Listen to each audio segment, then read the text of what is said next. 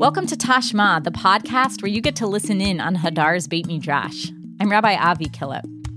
Today, we're going to try something new on this podcast. I'm here in the studio with my colleague Dina Weiss, who is hosting a new mini-series for Tashma called The Tish with Dina Weiss, A Taste of Hasidut. Each episode will feature bite-sized insights from Hasidic thought on spirituality, ethics, and character development. These episodes are short, but they are packed with big ideas. So Dina, let's set the table. Hi, Avi. It's so nice to be here with you. Pleasure is all mine. First of all, let's start really big picture. We're going to go broad here at the beginning. Tell us, what is Hasidut? What I'd like to say, on the most basic level, is that Hasidut is an opportunity for people to connect to God in a more straightforward way. Mm-hmm. The people who are studying Hasidut are seekers. I would say yes. I would say that is certainly there are people who just find the sophistication and the wordplay to be interesting. But the people who really end up sticking with Hasidut and really love it are the people who find that it provides for them a new way of looking at their relationships. Hasidut started as a kind of spiritual movement in Eastern Europe in the tail end of the 18th century with its famous founder, the Baal Shem Tov. And Hasidut was really a reaction in some ways to two different trends in Jewish life and Jewish thought at the time. One was a really serious focus on Talmud. Studying Talmud was the most important way to get close to God. And being a Talmud scholar was the apex, the greatest thing you could achieve as a Jew. And that left a lot of people out, right? Not everybody's going to have the time, the inclination, or the intellectual interest to be a Talmud scholar. Also, not everybody has the finances, right, to marry the daughter of somebody rich and be able to have the time to study Talmud. And also, it's a reaction to the Musar movement that started a couple centuries earlier, but had this lasting impact of the way to improve oneself is to be really hard on oneself and to be very scrutinizing of oneself. And I think that what Hasidut does is it takes that understanding that you want to look at yourself and you do want to evaluate yourself, but also to do it with a little bit more kindness and maybe a little bit more joy. So in this podcast series, you're going to be introducing us to 5 different Hasidic thinkers through the texts that they have left behind.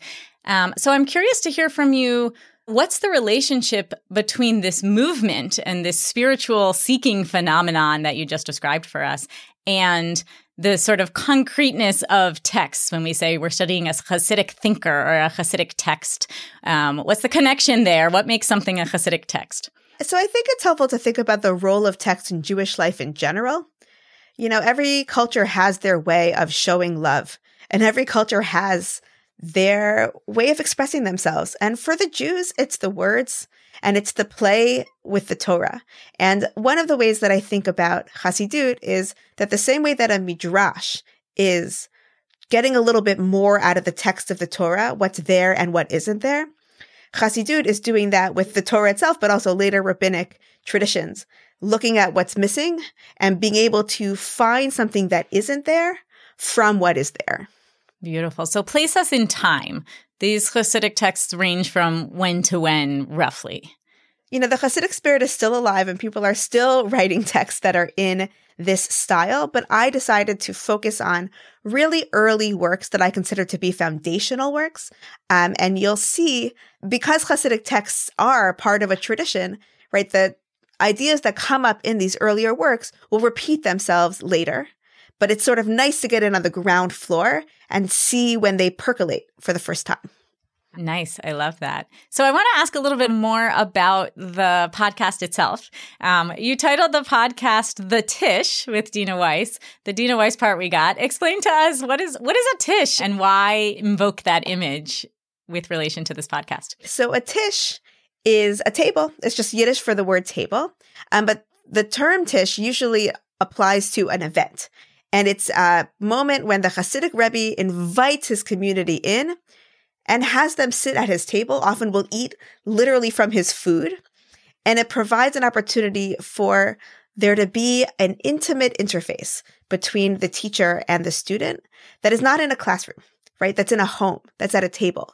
And when I was thinking about who I wanted to be in the audience of this podcast, the answer to that question was everybody, right? Anyone who's willing to come, I want them to feel like this is speaking to me and I understand it.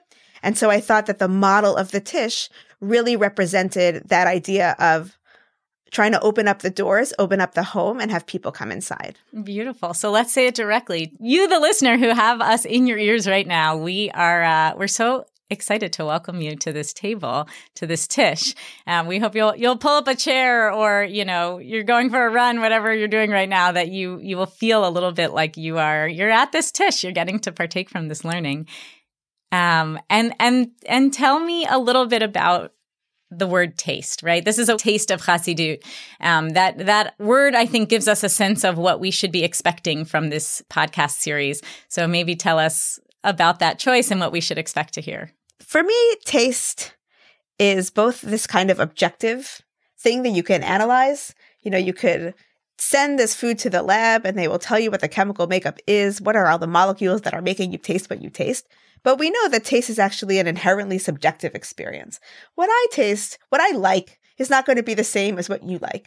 And I want the language of taste to be an invitation to you to really evaluate, right, these ideas on your own, roll them around your tongue, roll them in your mind, and sort of make your own taste, make your own meaning out of them. And also, to be perfectly transparent, I think it's a reflection of the way that I chose these texts, which were according to my taste. I didn't select famous passages or passages that I felt really reflected this thinker's orientation. I chose passages that struck me as being particularly interesting or particularly beautiful, ideally both. Mm-hmm. And in some ways, I think it's just fair to say, this is from my mouth to your mouth, mm-hmm. That this is my taste and this is my take on these texts, but also I'm really excited for you to have your own experience of them. And just to add, right, also taste is a reflection of how short these episodes are. They're not a meal. They're a taste. You could come to a shiur. We're very excited for you to come to our full classes at Hadar, but this is a mode of we're just going to get in there, expose ourselves to the central idea, and then say goodbye. Yeah, what I really appreciate about that is that that's how we learn, I think. We don't fall in love with a new genre of text usually by starting at the beginning and reading our way through, or by reading a best of or highlights of.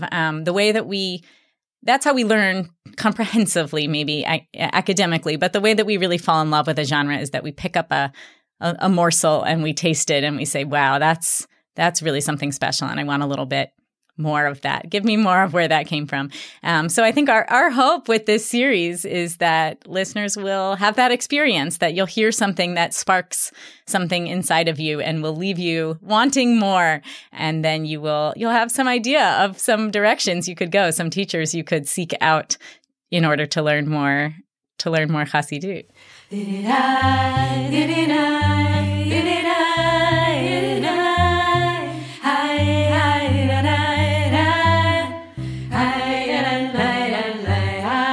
I really enjoy hearing you talk about which text struck you. And I actually want to take a step back and ask, how did you come to this project? What drove you to seek out Hasidic texts as a learning project? How did you get started on this? It's a great question, because the truth of it is that it happened to me by accident. I was in Midrash Shai. I was in a post-high school seminary where most of what we did was study Talmud, which was great. I love Talmud. Anybody who knows me knows, Gemara is my jam. I'm very happy to do it for as many hours of the day as I have. And one Friday, I was looking for my Gemara. Could not find it, and I needed it, right? Could not go into Shabbat without knowing where it was. So I started to scour the entire Beit Midrash to look for this book. And I looked high and low on shelves that I never looked at before. And then in the back bottom corner, actually not too far from where I ended up finding my Talmud, there were books that I had never seen before. I grew up in a modern Orthodox context where Hasidic thought was just not part of the conversation. It just was not They were not quoted. They were not taught. It wasn't considered to be, you know, forbidden or threatening. It just was not part of the picture. And I saw these books, titles that I'd never seen before, and I just flipped open one book randomly to one page. And I still remember what was written there. And I just thought to myself, none of the texts that I read speak this way. Mm. None of the teachers that I have speak this way. But I like it. Mm-hmm. Right? I want to learn how to speak this way. And it just started to open up possibilities for me. That is an amazing story. And I hope that the listeners to this podcast can have that sort of metaphorical version of that experience of what it means to hear about the title of a book you may have never heard before, and or to hear some of the inside, the random page that we're flipping to. That's really a beautiful story, and it's a great lesson also for all of us to spend time in Beit Midrash, to spend time in study houses, in libraries, and take the time to browse through books, because there's magic inside those books sometimes. Right. Don't be afraid to stumble onto something new. Tell us a little bit more about what we will actually expect from this podcast. I understand there will be different chapters, different sections where you're going to focus on different thinkers. Tell us just the headline of who these thinkers are, and I promise, listeners, we will get into this more deeply in future episodes, but just give us the headline. Okay, great. So, Avi, I'm going to give you the list. And for those of you who are, you know, very precise at home, we're going in order of publication date of the work, not in order of the life of the person who taught it. So here is the list. We're going to be doing the Ma'or E'naiim, the Kedushat Levi, the Degel Machaneh Ephraim, the Me'or VaShemesh, and the Ohev Yisrael. And you will be given a nice taste of 5 episodes each on every one of these thinkers. I can't wait. It's so exciting. I want to ask this because I will say for myself, these are all names that I have, books that I have never myself really sat down and studied, but they are all books that I have heard quoted before. So I just want to start by asking you if somebody hears something here, or if they really fall in love with a particular book that you just mentioned, where could they go to find more from that teacher? Where could they go to learn that text? So good news that all of these texts can be found on Sefaria. Unfortunately, none of them are fully translated. There are some translations available of much of the Ma'or E'naiim and of the Kedushat Levi and of the Me'or VaShemesh. So your first step is Sefaria. Thank you to Sefaria for making so much Jewish wisdom available to so many people. That's right. And then, you know, your next step is your Amazon, your local Jewish bookseller.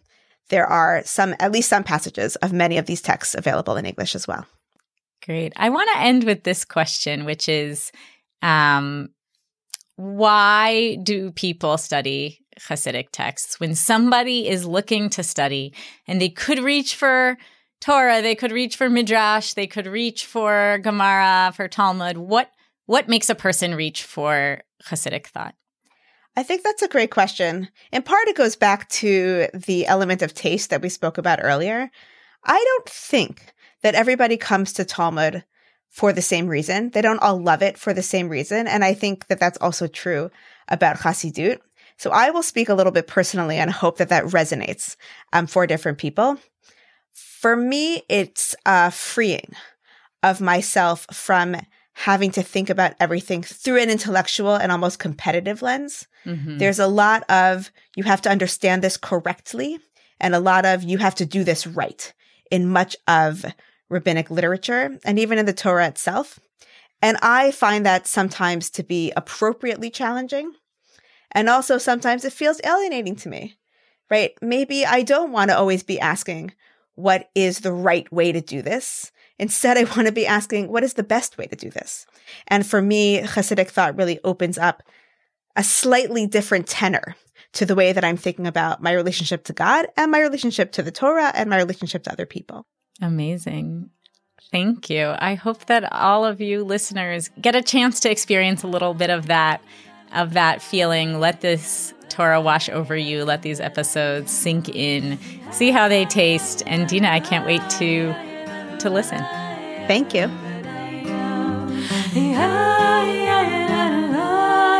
This episode was produced by Sam Greenberg, Effie Unterman, and Jeremy Tabak. Thank you to David Chabinski for recording and editing this episode. Music for The Tish is from Hannah Raskin's debut album, Raza Capella, produced by Rising Song Records.